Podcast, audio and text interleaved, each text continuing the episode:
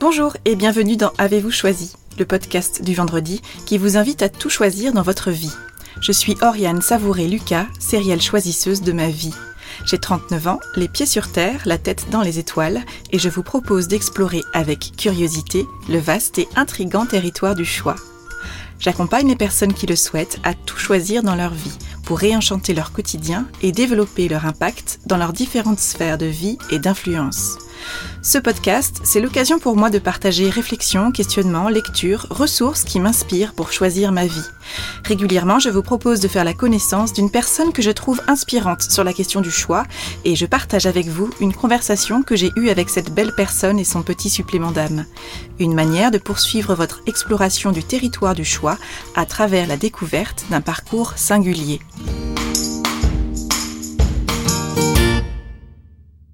Aujourd'hui, je vous propose de faire la connaissance de Frédéric, dit Fred. C'est mon amie Cécile, qui est graphiste et qui a notamment créé le logo d'Avez-vous choisi, dont on me fait régulièrement compliment, qui m'a mise en relation avec Fred. Elle a rencontré Fred au cours de ses années d'études de graphiste et nous a mis en relation il y a quelques mois en nous disant que ce serait chouette que nous nous rencontrions parce que, au regard de nos profils et de nos parcours, nous aurions forcément beaucoup de choses à nous raconter. Et effectivement, nos échanges ont tout de suite été riches et passionnants. Fred a un parcours de vie riche et singulier, et il fait partie de ces personnes qui ont déjà parcouru un grand chemin personnel. Tout cela était donc tout à fait propice à une conversation sur le choix. Frédéric est coach en émergence de talent depuis 2017. Il entend contribuer à un monde meilleur en accompagnant chacun à trouver ses talents et à prendre sa juste place. Frédéric n'est pas seulement coach, c'est un entrepreneur en série, aux multiples projets, aux multiples potentiels et aux multiples talents. Fred a d'abord travaillé une quinzaine d'années dans la communication visuelle en tant que graphiste, puis dans le marketing, avant d'évoluer vers les ressources humaines, puis le développement personnel. Il y a quelques années, Frédéric a vécu ce qu'il appelle une crise de croissance spirituelle et il aime partager avec cœur, avec nuance et authenticité ses convictions au fil des rencontres qui jalonnent son parcours professionnel. Frédéric a fondé plusieurs mouvements, dont Marque Subjective en 2015, avec pour intention d'accompagner les personnes à trouver leur juste place dans leur vie en révélant leurs talents, à travers un parcours d'accompagnement holistique en développement personnel et professionnel. J'avais très envie d'avoir une conversation sur le choix avec Frédéric au regard de son parcours personnel et professionnel, et je souhaitais également aborder la question du choix sous l'angle de l'émergence des talents, de la mission de vie ou encore des parcours de vie. Au cours de notre conversation, Frédéric et moi avons parlé, entre autres, de mission de vie et d'émergence de talent, de la différence entre compétences et talent, du choix de trouver son talent et de la responsabilité associée face à une mission de vie qui est par définition unique et altruiste, de ce par quoi commencer lorsqu'on choisit d'identifier son talent, de personal branding ou marketing de soi, de crise de croissance spirituelle donc, de la vision que Fred a de la vie, qu'il perçoit comme une suite de rencontres et de décisions, de la distinction entre choix et décision, des conditions d'un choix juste pour soi, de silence, de solitude, de méditation, de respiration ou encore de sommeil, du lien entre choisir et expérimenter, de l'association a priori paradoxale du libre arbitre et de la destinée, totalement compatible selon Frédéric. Et pour finir, Fred nous propose un exercice pratique intitulé Ligne de vie. Je vous souhaite une bonne écoute. Bonjour Fred. Bonjour. Merci beaucoup d'avoir accepté mon invitation dans Avez-vous choisi pour parler d'un sujet euh, qui m'intéresse forcément beaucoup et qui t'intéresse aussi, le choix. Donc tu es coach en émergence des talents depuis 2017, mais en disant ça, euh, je ne donne pas à voir euh, toute la variété et la richesse de ton parcours professionnel. Est-ce que tu peux nous dire en quoi ton parcours professionnel et le reflet de ton cheminement personnel et des choix que tu as fait au cours de ta vie? Alors, tout d'abord, euh, effectivement, on parlait de, ce premier métier euh, qui a été un, choix qui est arrivé euh, tardivement dans mes études, ce, métier de graphiste. C'est là où j'ai le plus d'expérience depuis une quinzaine d'années. Ça a évolué en fait, au bout de 6-7 ans, j'ai commencé un petit peu à, à me lasser. J'ai évolué vers le marketing, à créer des noms de marques à vendre ce que j'appelle du jus de cerveau, de la stratégie, à, des, à des clients différents, mhm. plutôt des, des cadres, des dirigeants et puis à développer les marques sur les réseaux, en ligne, hors ligne, etc.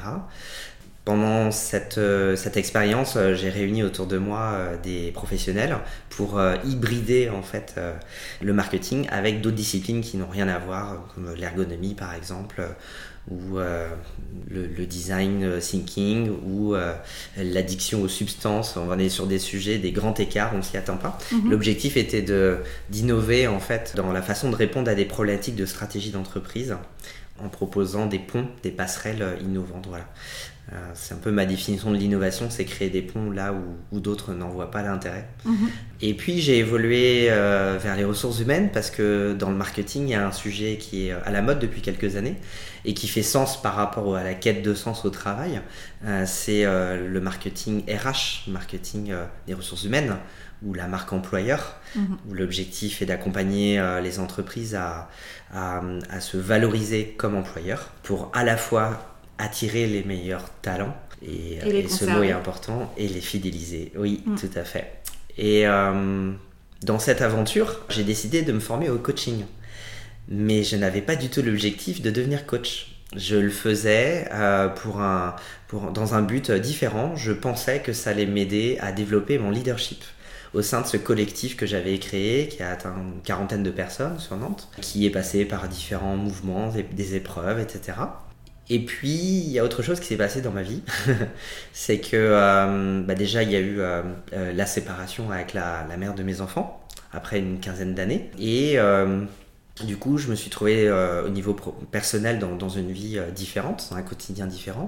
Et comme par hasard, j'ai fait des rencontres qui ont bouleversé ma vie.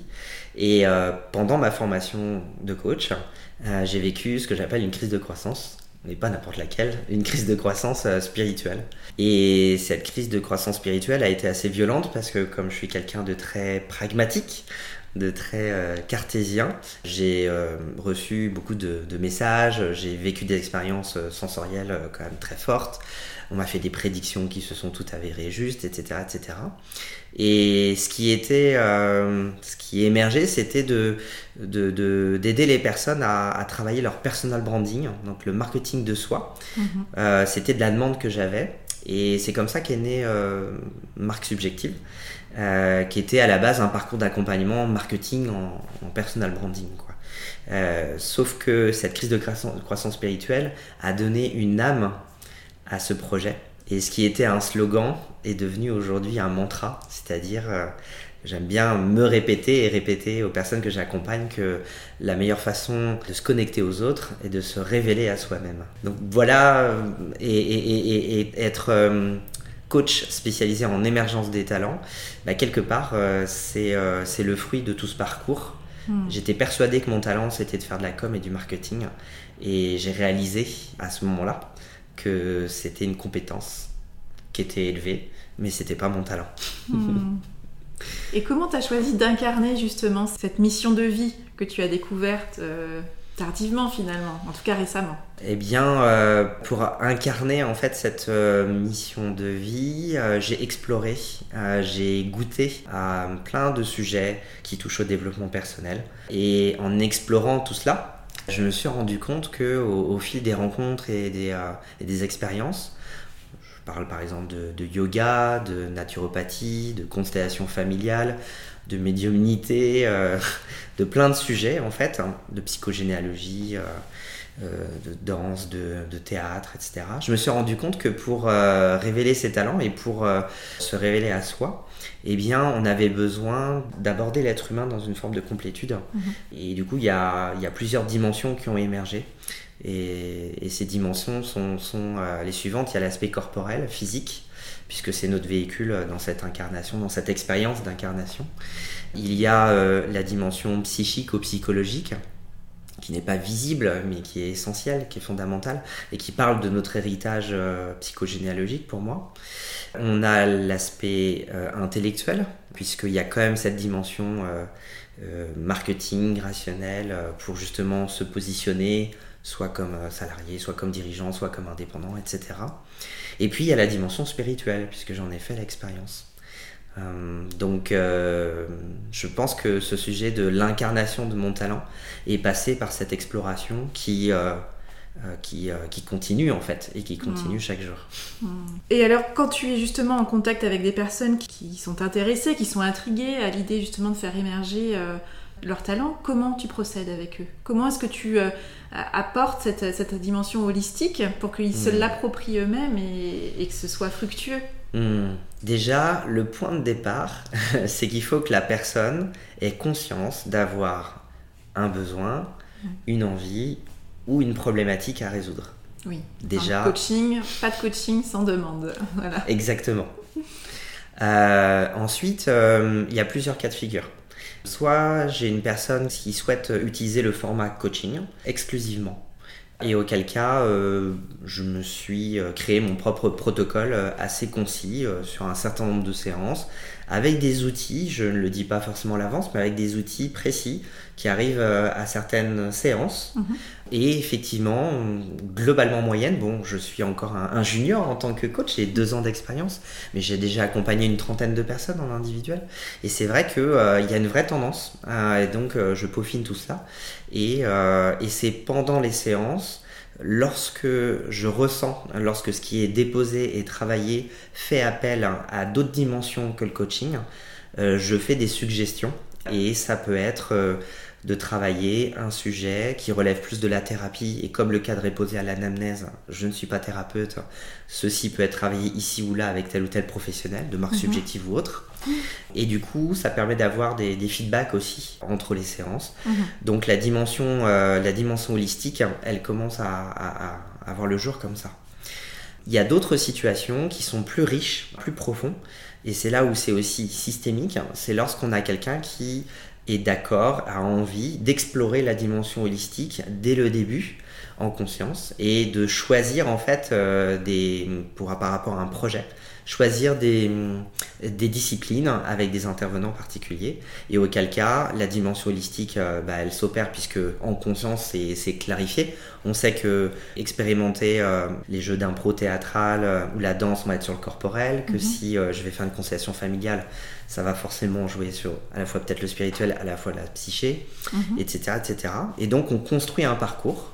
Et la dimension systémique, elle s'opère à partir du moment où on a quelqu'un qui est au-dessus, qui chapote, pas au-dessus, au milieu plutôt, qui va être euh, le lien entre les intervenants et dans un cadre confidentiel collectif qui est validé en amont par le, par le bénéficiaire, par le client, mhm. par le patient, parfois on peut utiliser ce, terme, eh bien on va créer des ponts et on va s'interroger sur les interactions possibles entre ces quatre dimensions. Mhm. Et là, c'est une approche innovante d'accompagnement et chaque euh, parcours est, unique de, de, ce mhm. fait. Oui, bien sûr. À l'occasion d'un de nos derniers échanges, tu m'as dit une phrase qui, qui m'a marquée. Tu m'as dit que tu considérais que la vie est une suite de rencontres et de décisions.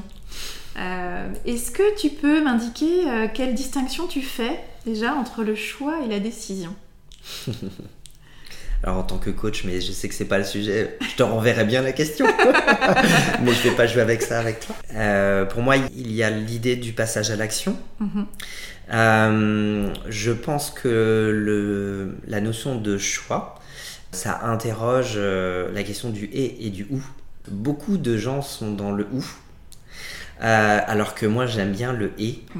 Finalement, je fais, euh, je, préfère ne pas faire de choix souvent. Ça, ça parle de, c'est le choix mon caractère. C'est le choix que je fais d'éviter de, de, faire des choix quand j'ai la capacité intellectuelle, émotionnelle, énergétique mm.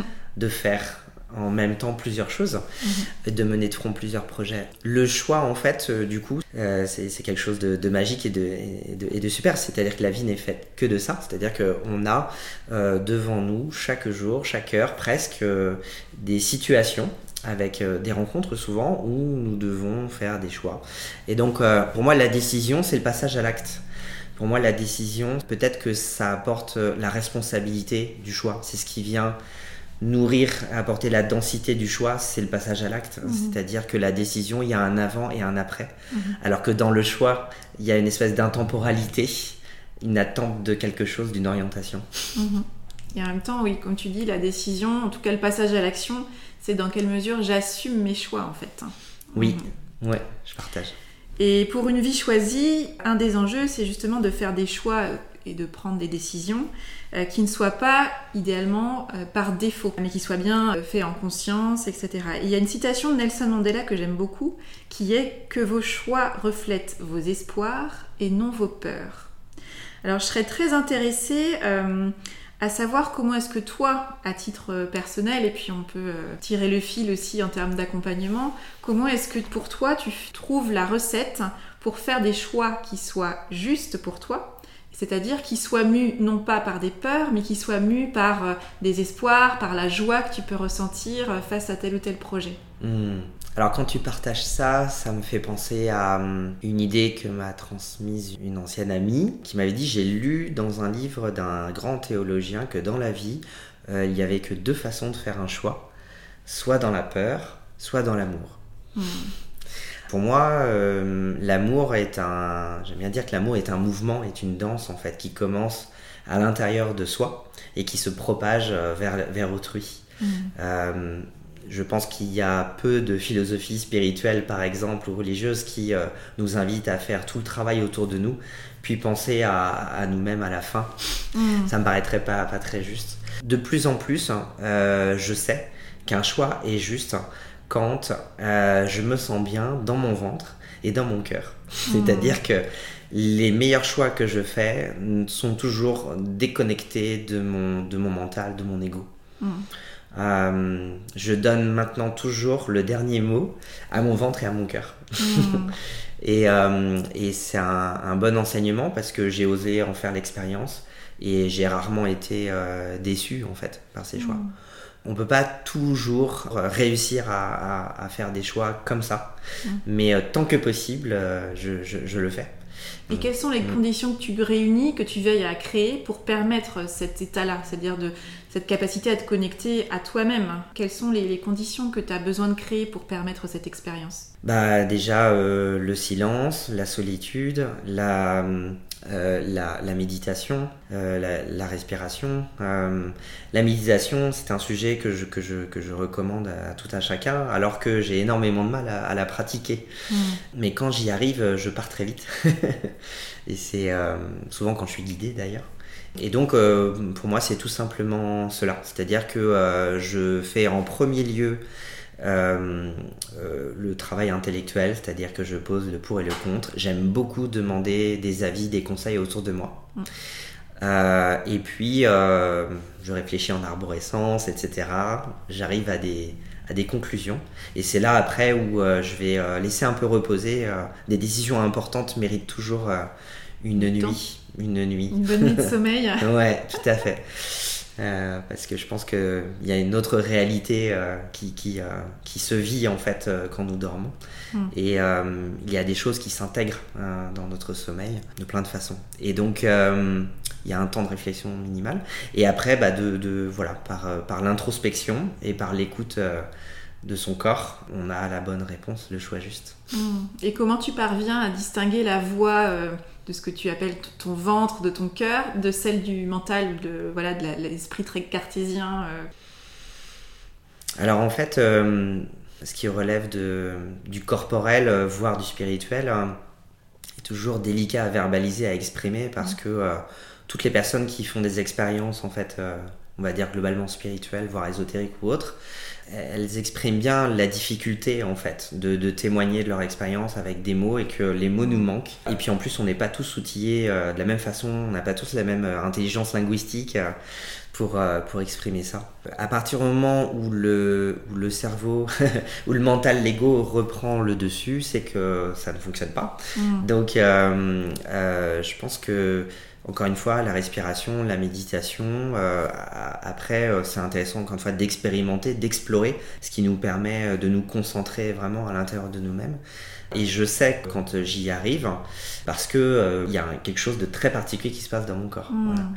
Et d'ailleurs, qui est très subjectif, hein, mais qui est très similaire à ce qui se passe quand, quand j'ai l'impression de recevoir des intuitions pour moi ou pour autrui. Voilà, il y, a des, il y a des choses pour le coup très précises, comme euh, tous les muscles du, du visage qui, euh, qui se détendent, euh, la sensation d'un bien-être profond, euh, une respiration euh, lente, un, un- un rythme cardiaque euh, qui, qui se calme, Mm. qui ralentit, euh, une sensation à la fois d'être là et de ne plus être là. Mm. Il y a un état, en fait, effectivement, qu'on peut décrire un peu. Mhm. Et là, on est connecté à- au monde subtil et à, à Mhm. plus grand que soi, je pense. Mm. Et puis ça nécessite, en- encore une fois, de, de- d'une part de créer les conditions qui permettent d'avoir cet état de vigilance-là, et puis de le travailler. J'imagine que ce sont des... Voilà, comme tu le décris, ce sont des petits signes, il y a une certaine subtilité euh, qui nécessite du temps, d'appropriation, de découverte, et puis euh, d'affinement finalement euh, de, de- de la démarche. En tout cas, ce qui est certain, c'est que c'est les Shadok qui disaient que la meilleure façon de, de réussir, c'est d'échouer euh, souvent et vite. Euh, je crois que c'est dans les Shadok. Mm. Et en fait, euh, ça parle de ça aussi. C'est-à-dire que pour moi, il y a un lien entre le sujet du choix et les sujets de- d'expérimenter, d'essayer, d'entreprendre. Mm. Et euh, la meilleure façon de réussir, c'est effectivement de- d'expérimenter beaucoup, Mm. d'échouer vite pour euh, statistiquement, en termes de probabilité, réussir au plus tôt Oui. et au mieux. Et en plus, euh, muscler finalement cette pratique, d'oser se lancer, de tester, d'ajuster, de réajuster, euh, et puis de- d'être dans un mouvement où, certes, au départ, la roue est un peu compliquée à mettre en rotation, petit à petit, avec voilà, la vitesse qui se prend, et bien, en veillant à ce qu'elle ne s'emballe pas, on reste dans une dynamique qui, qui est fructueuse et qui porte ses fruits. Oui, Je pense que toi comme moi, on n'est on pas en train de ramper dans la rue. À un moment donné, on a bien assumé le fait qu'on avait envie de marcher, hein, poser un pas ça. après l'autre. On a, on a chuté beaucoup, euh, mais on a bien réussi. Après, on a intégré la marche euh, et euh, entreprendre. parfois, c'est plus simple que d'apprendre à marcher. Sous réserve qu'on se souvienne qu'on est d'où on vient aussi. J'ai l'impression que euh, les entrepreneurs, et toi tu es un serial entrepreneur, on peut dire ça comme ça, Mm. euh, c'est aussi cette capacité à capitaliser euh, ce qui fonctionne bien, ce qui a bien fonctionné, et puis d'être dans une logique un peu d'incrémentation, tout en se souvenant de ce qui n'a pas fonctionné, mais de garder un point de vigilance et un point d'attention à être aussi au fait de ce qu'on a réussi à mettre en place et en quoi là où on est aujourd'hui, c'est le fruit de nombreux succès et pas juste d'échecs. C'est le fruit de nombreux succès et de nombreux échecs. Voilà. Oui, oui, c'est le- effectivement l'esprit startup, comme on dit, le, le principe itératif. euh, Mm. mm, test and learn, voilà, je- j'expérimente, je, teste, je recommence. Hmm. Oui, Dans le choix, il y a une, une notion qui est très importante, qui est celle du libre arbitre. Et puis tu as euh, évoqué de ton côté euh, la- cette dimension spirituelle hein, qui, qui prend une place euh, importante dans ta vie et qui a pris une place euh, croissante très rapidement finalement. Comment tu conjugues ces deux éléments où euh, spiritualité, on peut entendre derrière la notion de destinée Euh, Comment tu conjugues euh, cette idée de libre arbitre et de choix qui t'est cher, je le sais, Mm. euh, et puis cette dimension spirituelle où tu tu- tu t'appropries aussi la notion de destinée, justement. Alors tout d'abord, j'ai envie de partager avec toi euh, ma définition actuelle, qui va sûrement bouger encore, de la spiritualité. Car euh, lorsque j'ai euh, voulu essaimer euh, mon mouvement de développement personnel euh, euh, au Maroc, il y a quelques mois, euh, j'ai bien vu que la culture marocaine était empreinte de religion, on le sait.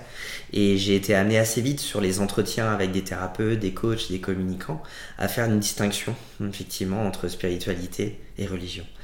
J'en suis arrivé à la conclusion que la spiritualité, c'est une capacité. Euh, c'est la capacité d'un être humain, par introspection, à regarder à l'intérieur de lui, euh, dans l'infiniment petit, et vraiment dans l'infiniment petit, au niveau quantique, Mhm.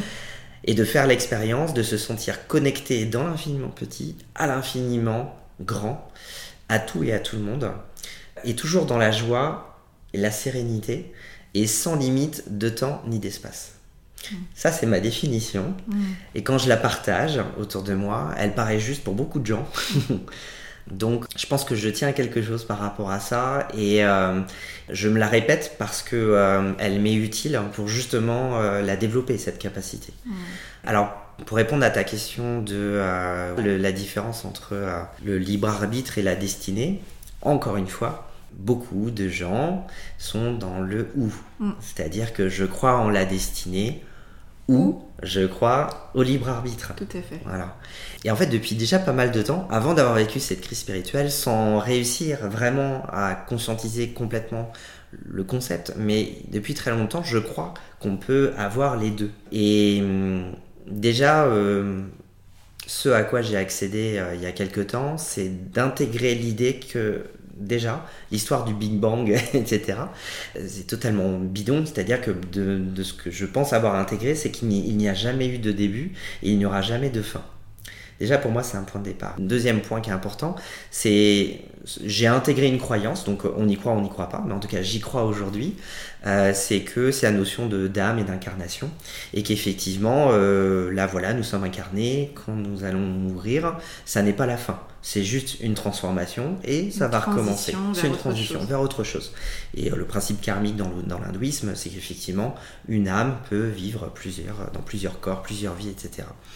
Euh, à partir du moment où c'est ce que dit ce, théologien de, ce bouquin-là, qui dit que dans la vie, on, fait des choix dans la peur ou dans l'amour, à partir du moment où on se rend compte que toutes les peurs des humains euh, pointent, convergent vers une peur euh, universelle qui est la peur de mourir, lorsque cette peur disparaît, déjà, on change sa mmh. vision du monde. Mmh. On a plus facilement une aptitude à aimer à s'aimer soi et à aimer l'autre, déjà. Alors, avec ces prérequis, qu'est-ce que ça va Donc, le libre arbitre et, euh, et la destinée. La destinée, si je comprends bien, c'est dire que tout est déjà écrit d'avance. Donc, euh, finalement, tous les choix qu'on pense faire ont été pensés à notre place par un esprit supérieur qu'on pourrait appeler Dieu, la source, etc. Et le libre arbitre, ce serait considérer que euh, chaque choix que je fais euh, n'est défini que par moi-même exclusivement. Hmm. Ok. Alors ma croyance à moi, euh, c'est qu'effectivement, euh, je suis sûr qu'on a une destinée et que quoi qu'on fasse, quelque part, tout est déjà écrit. En revanche, on a toujours le choix. Comment hmm. est-ce possible? C'est possible si on considère qu'en fait, nous vivons potentiellement dans plusieurs dimensions il y a une théorie en fait, hein, à la fois scientifique et spirituelle, qui on parle des multivers. Mhm. Euh, les évolutions en, physique quantique euh, euh, s'approchent en fait de ça, c'est-à-dire plus les sciences de l'infiniment petit, de l'infiniment grand avancent, plus elles se rapprochent de, concepts philosophiques millénaires. Mhm. Donc cette notion de, de multivers, c'est d'accepter l'idée que quelque part, à chaque fois qu'on fait un choix, eh bien en fait, euh, on, prend une option et on va sur une, ligne, hein, voilà. Mm. Et que si on avait pris, si on avait fait l'autre choix, on aurait été sur ligne. Mm. Mais en fait, l'idée c'est que tout coexiste.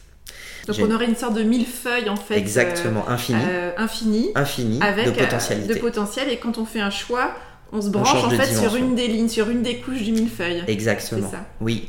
Et je suis persuadé qu'on a la possibilité de revivre en fait et de faire des choix différents euh, dans une même vie et éternellement. Alors, c'est quoi l'intérêt de se poser la, question? Parce que je trouve que ça c'est intéressant, mais finalement, à, quoi ça sert de mm. se poser la question? Ben, Je trouve que accepter la, la combinaison des deux, c'est accepter que si on a une destinée, il y a quelque chose de plus grand que soi qui nous invite à l'humilité. Et en même temps, nous faisons une expérience incarnée. Je pense que nous sommes observés pour voir ce qu'on fait de cette expérience très euh, étriquée dans un corps qui est probablement bien trop petit pour qui nous sommes, euh, des êtres d'amour bien plus grands et bien plus capables que cela. Et en fait, cette expérience d'incarnation euh, nous invite à une forme de responsabilité. Et je pense que le choix, et donc le libre arbitre, c'est l'expérience de la responsabilité. Mm. Et je pense qu'on peut combiner la responsabilité et l'humilité. Et en quoi justement, quand toi tu accompagnes en tant que coach euh, en émergence de talent, en quoi tu invites à cette combinaison justement, c'est-à-dire être ouvert au champ des possibles, tout en prenant la responsabilité euh, de faire émerger ce talent-là et d'en faire quelque chose? Hmm. Alors, euh, c'est un exercice qui est périlleux. Euh, il faut être très vigilant. Je trouve que c'est important le sujet de la, supervision, de la covision quand on est, quand on est coach euh, ou quand on est thérapeute, parce qu'effectivement, euh, il y a un cadre qui est posé en amont. Le rôle du coach, pour moi, c'est d'aider la personne à passer à l'action. Ça n'est pas un consultant. On n'est pas là pour donner des conseils, pour dire à l'autre ce qu'il doit faire. Il y a une vision plus anglo-saxonne, plus américaine du coaching où on se rapproche du mentoring, du mentorat, où là ça va être plus euh, affirmatif, plus mhm. péremptoire comme, comme accompagnement. Euh, donc déjà d'emblée, de toute façon, ce n'est pas à moi à dire à la personne ce qu'elle doit faire, ce qu'elle doit penser, ce qui est bon pour elle, mhm. euh, voire même hein, si j'ai des intuitions, pour parler en douceur, si j'ai des intuitions, lui demander l'autorisation avant de les partager. Et puis surtout, ne pas tout dire. Hmm. C'est des erreurs que j'ai faites par le passé, je ne les fais plus. C'est de donner petit à petit ce qui me hmm. paraît euh, intéressant, important maintenant. Hmm. D'avoir un petit biscuit comme ça pour faire avancer la personne, mais surtout ne pas tout balancer d'un coup. Euh, pour qu'elle l'autre soit prête à accueillir aussi euh, sur, sur l'instant ce que tu peux partager. Tout à fait. Mhm. Euh, et puis on peut faire énormément d'erreurs à, pour penser à la place de l'autre. Donc c'est surtout pas ça qu'il faut mhm. faire, je pense. Mhm. Donc euh, le travail du coach étant de laisser la personne faire ses choix. Le principe de la maïotique, c'est de trouver les bonnes questions, et c'est là tout l'art du coaching, je trouve, hein, c'est de poser les bonnes questions et d'être toujours euh, à regarder, à se regarder en méta avec le curseur au bon endroit, c'est-à-dire il faut pas que je le mette trop loin, c'est-à-dire que la maïotique c'est bien, mais il faut pas que j'induise, parce que finalement c'est moi qui oriente. Et il faut que je sois suffisamment euh, dans ma posture de guide mm. pour aider la personne à, avancer. Aujourd'hui, euh, j'ai pas de, de, recette euh, magique pour, pour réussir en fait à tous les coups à aider la personne à faire la distinction entre le libre arbitre et la, destinée. Pour moi, le sujet de la destinée, euh, c'est euh, un sujet qui, euh, quelque part, est extérieur au, coaching. Mhm. Alors que le libre arbitre, pour moi, c'est un vrai sujet. On est au cœur, de, On est au cœur du, sujet. Parce qu'effectivement, comme je te le partageais un jour, une fois qu'on a trouvé son talent, je dis bien qu'il y a deux phases, une phase d'introspection pour trouver son talent, parce mhm. que ça répond à la question qui je suis, mon identité profonde à l'intérieur de soi.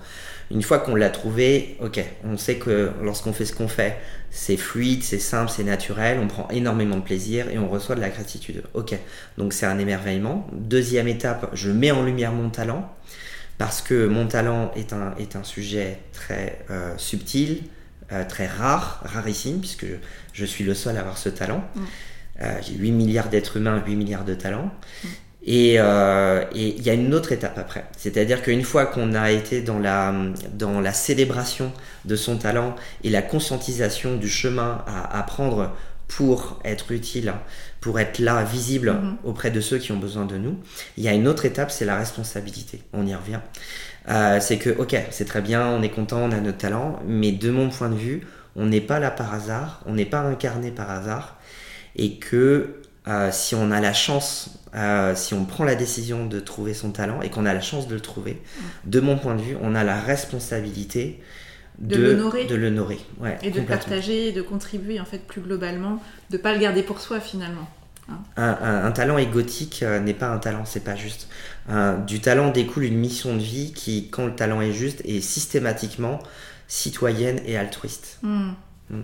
Mais j'ai l'impression qu'il y a aussi il, y a, il y a un double mouvement en fait dans la découverte des talents. J'ai l'impression qu'il y a une, forte appétence et qui tend à se généraliser des personnes qui ont envie de découvrir leur talent, de se l'approprier, de le partager. Et en même temps, il y a une sorte de euh, d'attraction-répulsion, c'est-à-dire qu'il y a aussi la peur de ce qu'on va découvrir et de ce que ça peut entraîner euh, comme implication et comme résultat, et d'avoir quelque chose justement de plus grand que soi qui va vite nous dépasser ou nous déborder. Euh, comment tu parviens à justement accompagner dans ce juste équilibre entre prendre le temps de la découverte, hmm. de l'appropriation, de la célébration, puis du partage et hmm. de, oui, de, la, de la diffusion finalement de ce talent? Ouais, déjà, euh, je trouve que euh, quand les personnes ont, peur de cela, hmm. quelque part, il y a, y a, une forme de beauté pour moi, hein, parce que c'est de l'humilité mal placée. Et c'est, il y a une forme de naïveté en fait. Et, euh, en même temps, il y a des peurs qui peuvent être euh, nourries par euh, bah, tout ce qu'on connaît, c'est-à-dire très classiquement le syndrome de l'imposteur, le plafond de verre, le complexe d'infériorité, qui est souvent issu de papa, maman, etc ou plus profondément en psychogénéalogie ou karmique. Donc euh, c'est là où la dimension holistique entre en jeu. Hein, la dimension euh, euh, voilà, holistique et systémique, c'est là où on peut essayer de déceler ce qui ne relève pas du coaching et d'inviter la personne de le travailler ailleurs. Mhm. Ensuite, j'aime bien dire à, mes coachés que le, l'humilité, il faut l'aborder non pas avec notre culture française, mais avec une, une culture plutôt anglo-saxonne. En France, en particulier, en tout cas c'est mon expérience, l'humilité c'est ne pas se mettre en avant, ne pas dire ce qu'on sait faire, ne pas euh, voilà être fier de ce qu'on sait faire et de l'afficher, de l'affirmer. Dans la culture anglo-saxonne, l'humilité c'est à la fois dire ce qu'on ce qu'on sait faire, ce qu'on qui on est vraiment, et à la fois aussi dire qui nous, ne sommes pas et, qui, ce que nous ne savons pas faire. Mhm. Voilà, les deux en fait. Mhm. Donc l'humilité c'est affirmer les deux. Donc euh, finalement, quelqu'un qui n'assume pas son talent, c'est quelqu'un qui manque d'humilité. Mhm. Et ça, c'est un paradoxe que la culture française euh, euh, nous, vient, vient nous titiller là-dessus. Quoi. Hmm. Donc, euh, quand la personne a, ces peurs-là, je pense qu'il y a le cadre posé au début, lors de l'anamnèse, permet de créer les conditions pour que ça puisse, ça puisse émerger quand même en douceur. C'est-à-dire que la notion de, de soutien inconditionnel professionnel du coach, la notion de bienveillance, et puis l'ancrage que moi j'essaye d'avoir avant une séance, mm. euh, le travail que je fais sur moi, euh, spirituel, etc. J'essaye de créer un environnement qui est vraiment propice à ce que la personne se donne cette liberté mm. et euh, se donne envie d'avancer. Et, et, l'amour que, que, je peux donner à, mes clients est, est, un tremplin vers l'audace que, que, la recherche de talent demande. Mm. Mm. Et pour une personne qui justement démarre ou qui souhaite amorcer cette réflexion autour de l'identification de son talent, est-ce que tu as, euh, je ne sais pas, un, premier petit exercice ou une question puissante qu'une personne pourrait euh, se poser ou, amorcer comme, comme démarche à partager? Mm. Alors déjà, alors deux points. Le premier, c'est un truc tout bête, c'est euh, le corps. En fait, on sait que, enfin, on sait. Euh, je sais en tout cas que le corps a toujours raison, a toujours le dernier mot. Donc euh, on voit qui n'a pas vu autour de lui quelqu'un qui tout d'un coup est en arrêt maladie, se casse le pied, se casse le dos. Tiens, c'est marrant, il y a des expressions quand même, hein. lever le pied, en avoir plein le dos, etc. Mhm. Donc euh, il y, a, y, a, toujours, lorsqu'il y a un, mal-être en fait et qu'on n'est pas aligné avec sa raison d'être, donc son mhm. talent, au niveau énergétique, au niveau vibratoire, il se passe des choses et en fait on dérègle, on se dérègle corporellement. Et qu'est-ce qui se passe quand on est déréglé corporellement? On crée des maladies. Hmm. Donc euh, lorsque le corps va mal, euh, c'est qu'il n'y a pas meilleur symptôme que, qu'un début d'introspection hein, pour se poser des questions de quête de sens. Quoi. Hmm. Ensuite, le deuxième aspect, euh, deuxième élément de réponse pour moi, ce serait euh, eh bien, de faire un petit exercice que j'ai appelé l'atelier ligne de vie. Alors il y a un autre exercice qui porte le même nom, c'est à peu près la, même chose. en fait, c'est de prendre une grande feuille, de tirer un trait horizontal et tout seul, de se prendre une heure et demie par exemple, et d'avoir trois feuilles de trois couleurs qui correspondent à trois légendes pour écrire des souvenirs de sa vie. dans cette grande ligne horizontale au milieu de cette grande feuille, à gauche, c'est la naissance et à droite, c'est aujourd'hui.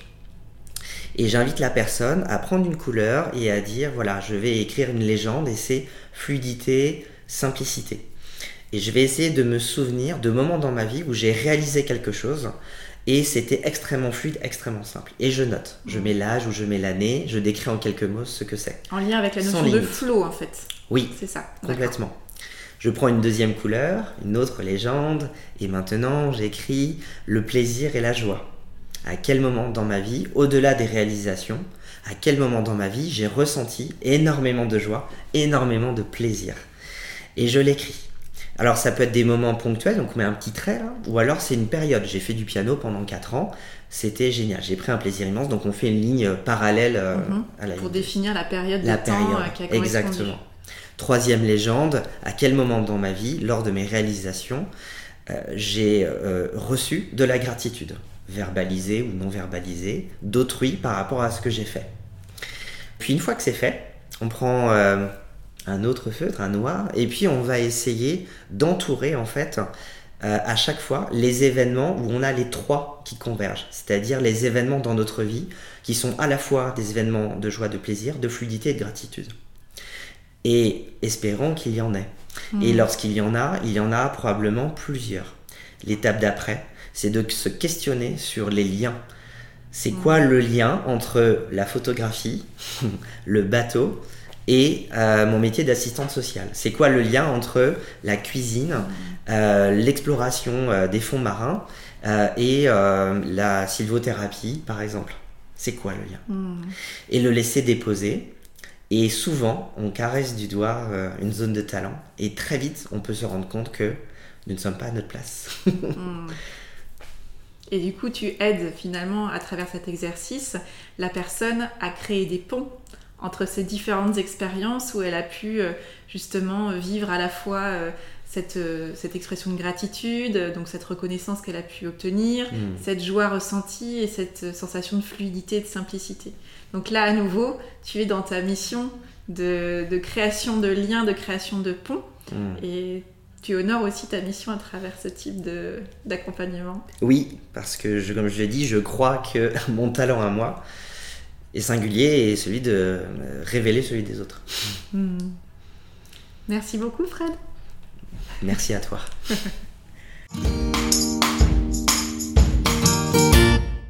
Un grand merci à Fred pour sa confiance, son authenticité et sa générosité. Et vous, que vous a inspiré cette conversation? Je vous invite à identifier l'idée, la phrase ou le mot que vous choisissez d'en retenir.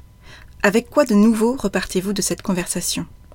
Quel est le petit pas que vous pouvez planifier dans les prochains jours pour mettre en œuvre dans votre quotidien ce qui vous a inspiré? Si vous souhaitez en savoir plus sur Fred et ses nombreuses activités, rendez-vous sur sa page Facebook Frédéric Bernier ou sur le site marquesubjective.fr. Voilà, c'est tout pour aujourd'hui. Vous retrouverez cet épisode sur le site oriansavoureluca.com. Si vous aimez ce podcast, je vous invite à le partager auprès de celles et ceux qui vous sont chers et que l'idée de tout choisir dans leur vie pourrait réjouir. Merci également de laisser votre avis enthousiaste sur la page Facebook, le site ou encore une constellation de 5 étoiles sur Apple Podcast ou sur votre plateforme de podcast préférée. Vous contribuerez ainsi à soutenir ce projet de façon bienveillante et efficace. Je vous souhaite une belle semaine et je vous donne rendez-vous la semaine prochaine pour un nouvel épisode. Et d'ici là, et si vous choisissiez tout?